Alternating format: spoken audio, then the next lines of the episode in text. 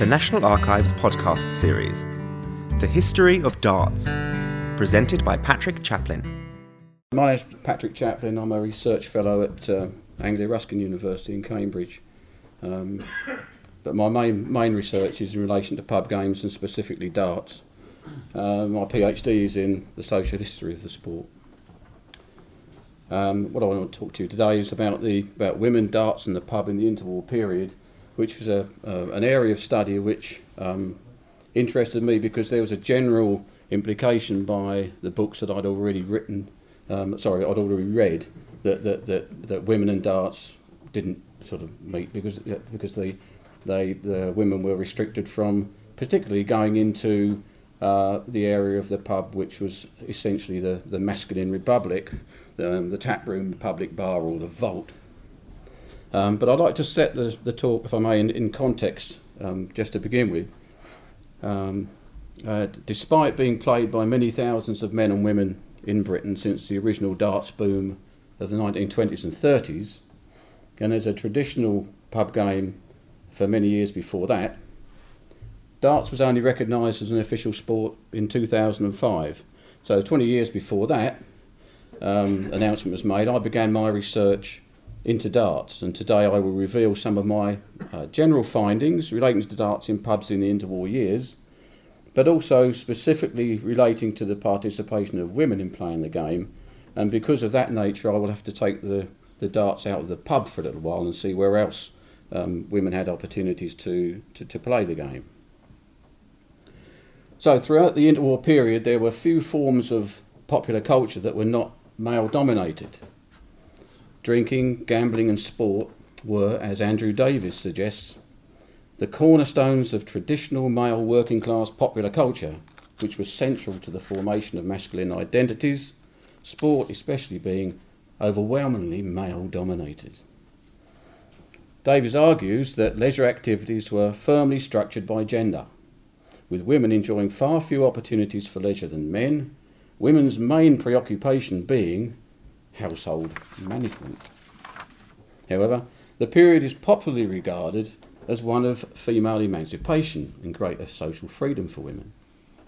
But I find it difficult to come to terms with this concept, particularly with regard to working class mothers, the majority of whom not only had a family to contend with, but also out of necessity, often had to seek employment to make ends meet. Any working class mother with a large family had little money to expend on forms of leisure. However, evidence has shown that when they were able to afford it, working class women did increasingly go dancing during the interwar period, many finding within dance the same kind of cultural and physical creativity that men found in sport, but which had been hitherto been denied women. In addition, many working class women sought escapism at the local cinema and found a seat at the pictures, one of the easiest and cheapest ways of getting a change from the daily round. However, the social lives of working class women had to be maintained within a financial, domestic, and moral constraints, the needs of the family being put before their own, and thus in working class communities, women in general enjoyed fewer opportunities to socialise than men, and this included pub going. The generally accepted view of the 1930s is that women rarely visited pubs, and if they did, few would do so unaccompanied. Mass observations research, uh, mentioned by Simon, The Pub and the People, first published in 1943, showed that in Bolton in the late 1930s, between 16% and 19.5% of pub customers in Bolton were women. However, the public bars, also known as vaults and tap rooms, were taboo to them. Women only to be seen in the best room, the parlours, and the lounge bars.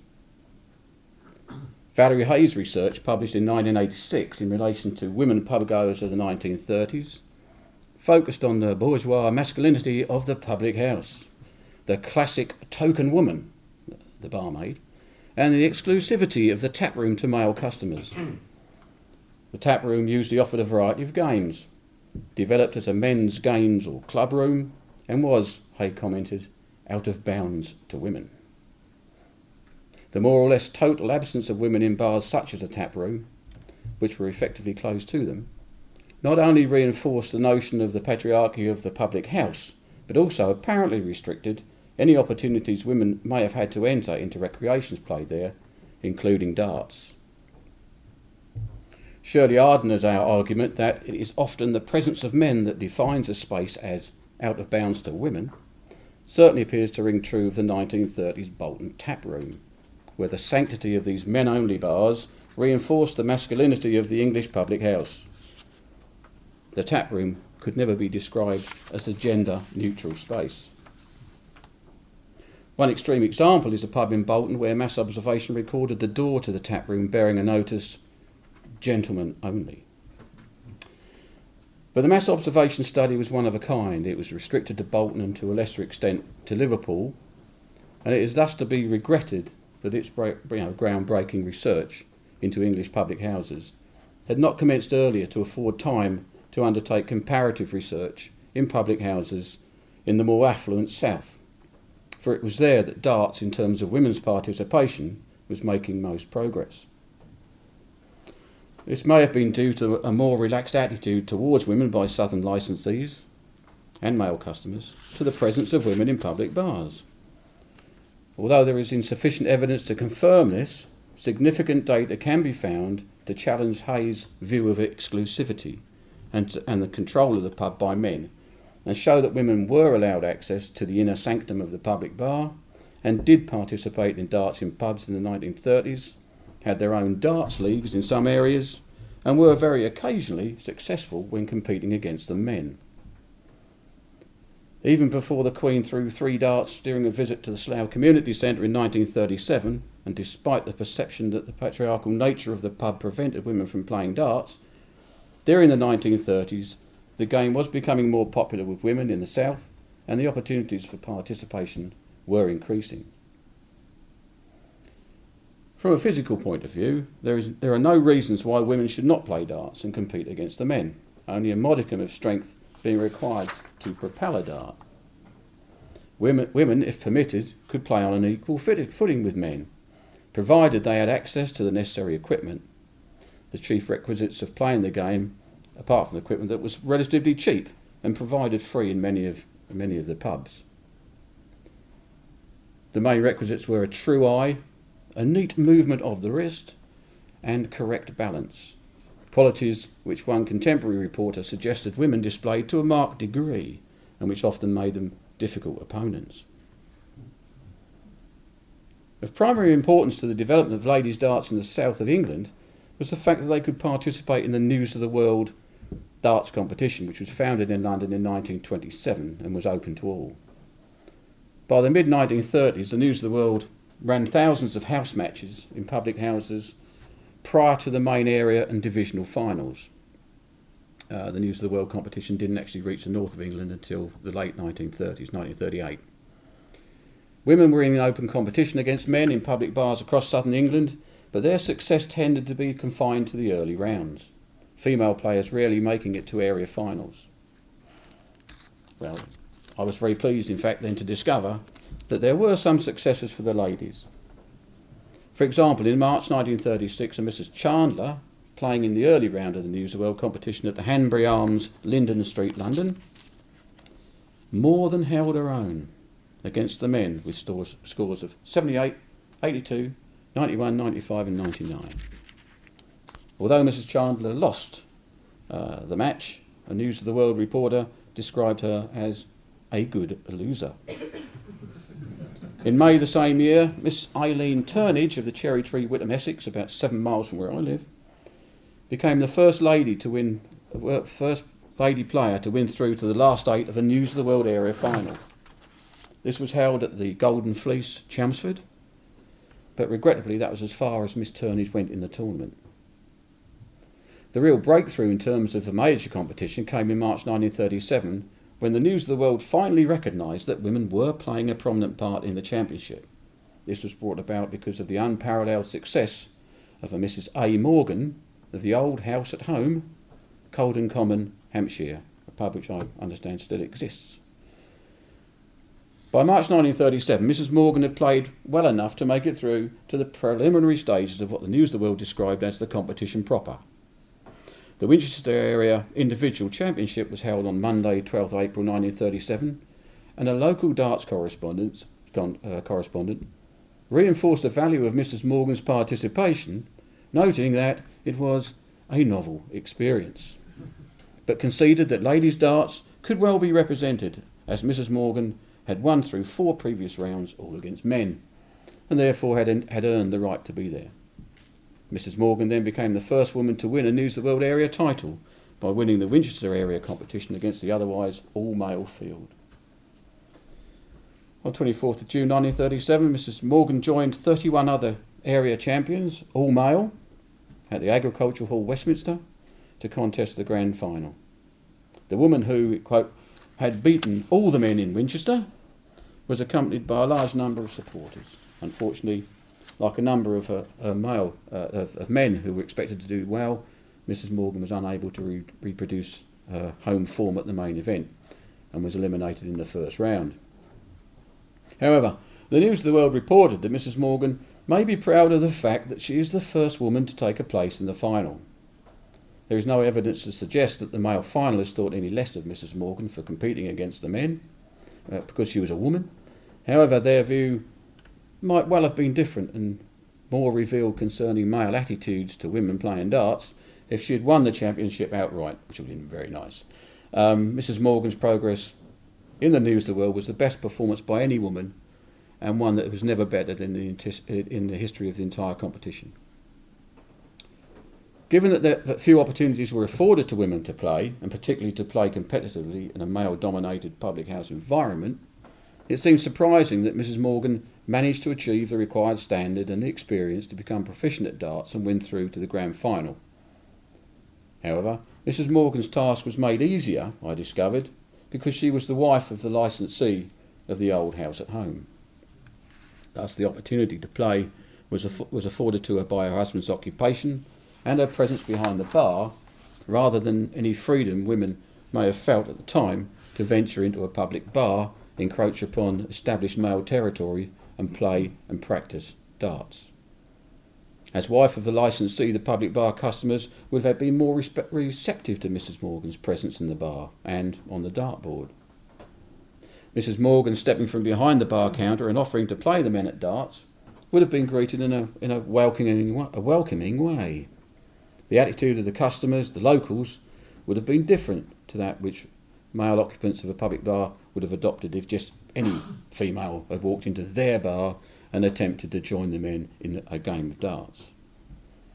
The case of Miss Turnage of Witham, of the Cherry Tree in Witham, in May 36, was similar to that of Mrs. Morgan. However, in this case, uh, Miss Turnage was the daughter of William Turnage, the licensee of the Cherry Tree. Further evidence that the public bar or tap room was not as closed to women as appeared to be indicated by early research is that by the mid 1930s, some brewers were running darts championships exclusively for women through their pubs. On 21st May 1937, remarkable play by a girl was witnessed at the final of the Taylor Walker Ladies Championship held at the Iron Bridge Tavern, East India Dock Road, London. The finalists, and I love this name, Mrs. Go to Bed from the pub called the Bishop Bonner, and a Miss Ring from the Duchess of Kent Islington played two games, both, ex- uh, both exhibiting amazing skill with no trace of nerves. Miss Ring, who was only 16 years of age, won both games. Ladies' leagues were also in place by the mid 1930s. For example, the Isleworth Brewery in Middlesex setting up its league within its pub chain in 1934. These league matches would, of course, be played on a different night to the men's matches and I, I, believe there is there's much research yet to be undertaken in terms of the spatial issues around darts playing, where women allegedly encroach on men's space in the public bar to play their darts. Brewers seized upon the potential of the Royal Darts match that I mentioned earlier, and a number issued instructions to their houses to install dartboards in saloon bars to cope with the increased demand for the game from the middle classes, and particularly women. John G. Show- uh, a guy called John G. Showers, landlord of the Stanhope Hotel, Rodley, Yorkshire, came under pressure from his brewer to extend the game from his cock- into his cocktail bar by providing what Showers described as a super dartboard. Reluctantly, Showers hung a dartboard in his cocktail bar. Describing the new attraction in his autobiography, The Welcome Inn, as a nightmare. But it took him only a short while, in his words, to close the doors on the board and use the tray meant only to catch darts for flowers. Showers, in his opinion, instinctively knew where darts belonged and actively encouraged the game in the public bar of the Stanhope, where darts matches between locals and chance visitors became very popular. Showers was actually a very egotistical uh, landlord, and, and some members of the, the, the, society would have read my articles about Showers in the newsletter. Um, I've recently discovered another book by him over and above the two that we've already, I've, I've got, uh, the Welcome Inn and Behind the Indoor, um, called Showers and Bright Intervals, which takes us, which takes us away from the from the actual pub, and it's actually it, actually refers to all the women he loved in in his period of time that he was actually at the pub. Um, I've managed to get hold of a copy of that, and um, look forward to reading of his escapades. In contrast, during 1937, the demand for darts was in fashionable Bayswater was such that the Kent brewer Style and Winch opened a beautifully designed, tastefully decorated lounge built especially for the convenience and comfort of dart players at the Chepstow Tavern, Bayswater. That was an immediate success. A photograph accompanying the article in the Darts and Sports Weekly News, that, only lasted about a year and a half, but it was a very interesting source for my research, carried the caption Two of the lady patrons of the Chepstow try the board in the beautifully designed darts parlour. This was to accommodate the, the, the, the, interest in the late 1930s of the upper classes, especially in, in playing darts. Indeed, that momentum was maintained and women's interest in darts increased when King George VI and Queen Elizabeth undertook an extensive tour of the Slough Community Centre on 17th of December 1937. Their Majesties entered the games room and unexpectedly the Queen asked one of the dart players if she could try the game. The Queen threw first, scoring 21 points with her three darts. The King then took the darts and scored 19 points, sort of my sort of average in a pub game, that is, really. Um, the King then announced that the Queen had won the game by two points. he played left handed, apparently, because he played, ta- he played tennis that way as well. Um, this, albeit brief, involvement of a royal couple with darts was reported in the national daily papers, reference being made to Royal visit to Workers' Club. The Queen beats the King at darts. And the News of the World commented that if further evidence were required of the growing popularity of darts, this was surely it. Not surprisingly, the editor of Darts and Sports Weekly News predicted that by throwing only three darts, the, world, the, the Queen would encourage thousands more women to follow her example and begin playing the world's most fascinating game. Another newspaper report indicated that the Queen's action had changed the country's overall perception of darts and made everyone, especially British women, darts conscious. Thousands of women approached the newly formed British Darts Council asking where they could obtain tuition in dart throwing. By 1938, members of the brewing trade were happy to note that in this darts boom, women were taking their part. As mentioned earlier, some brewers had already instituted ladies' leagues and women's darts knockout competitions to be played in their houses, but from 1938 these significantly increased. The trade was certain that when women associate themselves with any activity attaching to the licensed house, better conditions follow. In many cases, it had been the better conditions of the improved public house which had encouraged more women to frequent licensed premises. Uh, a writer uh, called Valentine Williams observed in 1937, upon returning to London after 15 years abroad, people in my, who in my younger days would never have thought of entering a public house now gather in the evenings, husbands and wives, for a glass in pleasant surroundings, varied by a game of darts, or ping pong, or a turn on the adjacent dance floor. Early in 1938, Mr. E. F. Shaw, licensee of the Crown Inn, Crawley, Sussex, applied for a change in his licence, requesting that the licensing bench permit him to sell wine. Two years previously, Shaw had made considerable alterations to his premises to include a large club room, and by the time he stood in front of the West, es- West, West Essex, West Sussex bench, his pub boasted two exceedingly good darts teams, one of which was a ladies' team.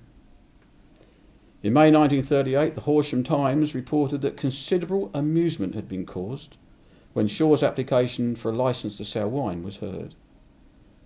The Sussex Daily News expanded on this by reporting the brief discussion between the chairman of the bench and Shaw's representative, Mr. P.G. Eager, which was as follows Chairman, I thought beer was the proper drink for darts.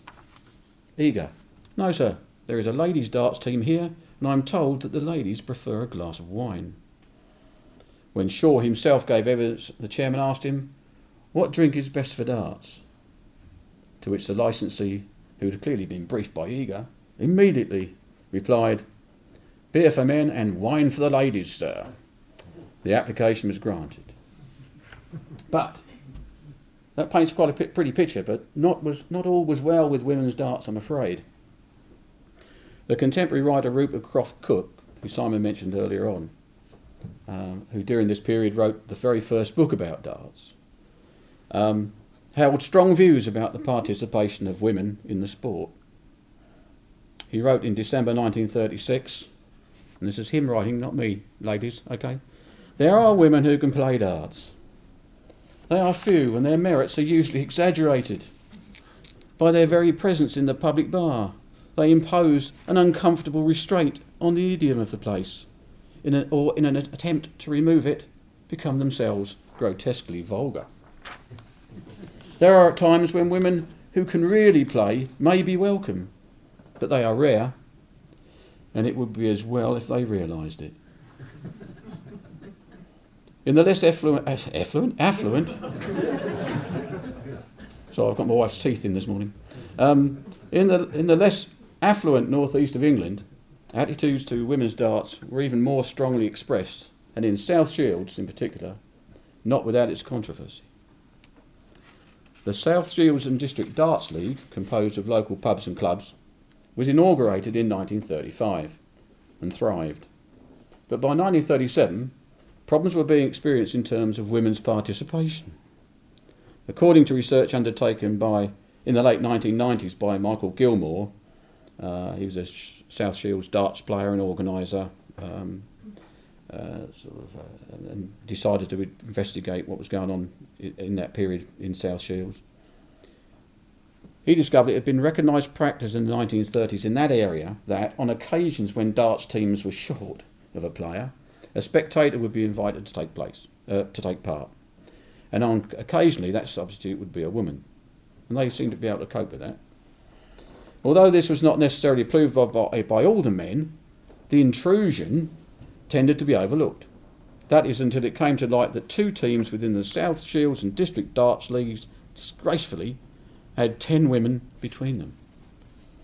Such was the furore generated by the extent of women's participation that a special meeting of the League was held and a motion put to the effect that mixed darts must cease and that the League would continue to be managed by men.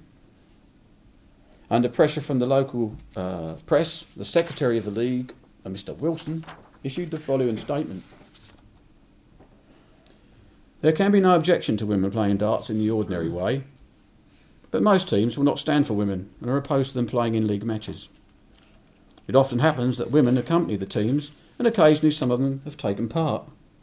It is suggested, however, that as good as their aim may be, they are temperamentally unsuited to the game. Experience has shown that they quickly lose their heads. Although they are enthusiastic, they get excited and give out a yell, which is very disconcerting to the men. The men have complained and they're not going to stand for it. And as a result of that meeting, as a result of that meeting, ten women were thrown out of the league and their membership subscriptions were returned to them. Darts was but a small part of a rigid male subculture in the northeast of England, brought out, born out of, of living and sometimes working in industrially crippled areas in the 1930s. The statement from the League Secretary, whilst acknowledging that women had the essential skills necessary to participate, is a sweeping generalisation of men's perceived fallacies of women and indicates a dramatic closing in of ranks of the all male committee to exclude without redress all women from the League. By such action, the threat from women to the men's gregarious pub activities and also to their masculinity was repelled, male domination of darts in South Shield, South Shields secured, and the male subculture preserved. However, graciously, women were allowed to play darts in the ordinary way, a reference to basic day to day participation in the public bar. Thus, women would make up numbers in friendly games in their local or play ordinary games for pleasure, but they were no longer welcome in league competition. This permission occasioned one woman to write to the local gazette to the effect that to exclude women from the league was shameful, and that rather than suffer the humiliation of a beating at the hands of the weaker sex, men are determined to keep women out of the game. Given the male dominated nature of the pub, this was most probably true.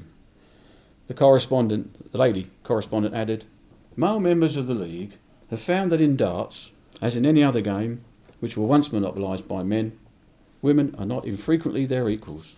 The writer concluding, This may keep us out of the game for a short while, but the time will come when they will have to admit us. Despite this determination, there is no evidence that I've found to show that women were welcomed back into the South Shields and District Darts League during the remainder of that decade. Outside of the confines of the public house, other opportunities were afforded to women to play darts. There were few restrictions to playing the game at home or as an adjunct to work's social functions. In the home, darts took the form of family entertainment, often entered into when bad weather forced young people indoors. For example, Joyce King, aged 18, who had, pu- had purchased a dartboard on the 14th of November 1939, recorded in her diary on the 25th of November, Albert, her fiance, my father, came home for the weekend. Rained, so played darts. As regards more formal social functions, at the annual staff social for the Terminus Road Eastbourne branch of Boots in February 1939, whist, dancing, and a darts competition were the main features of the evening. In the latter event, the women proved to be better at darts than the gentlemen.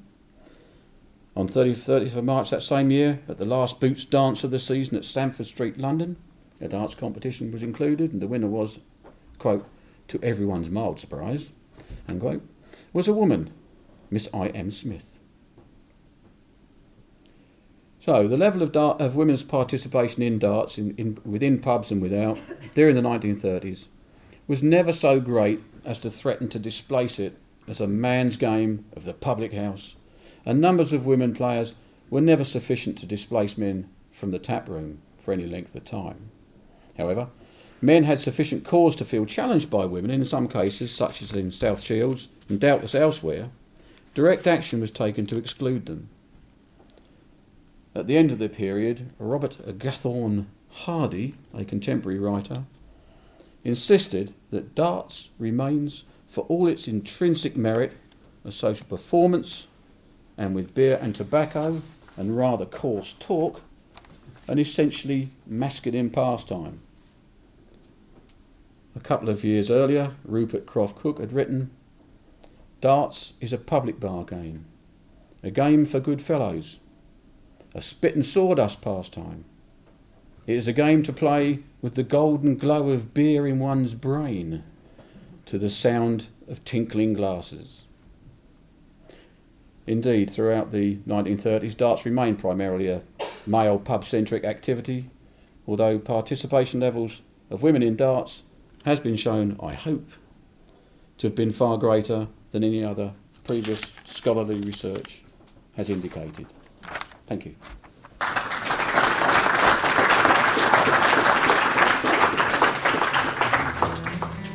This event was recorded live as part of the Pub History Society conference on the 20th of February 2010 at the National Archives, Kew.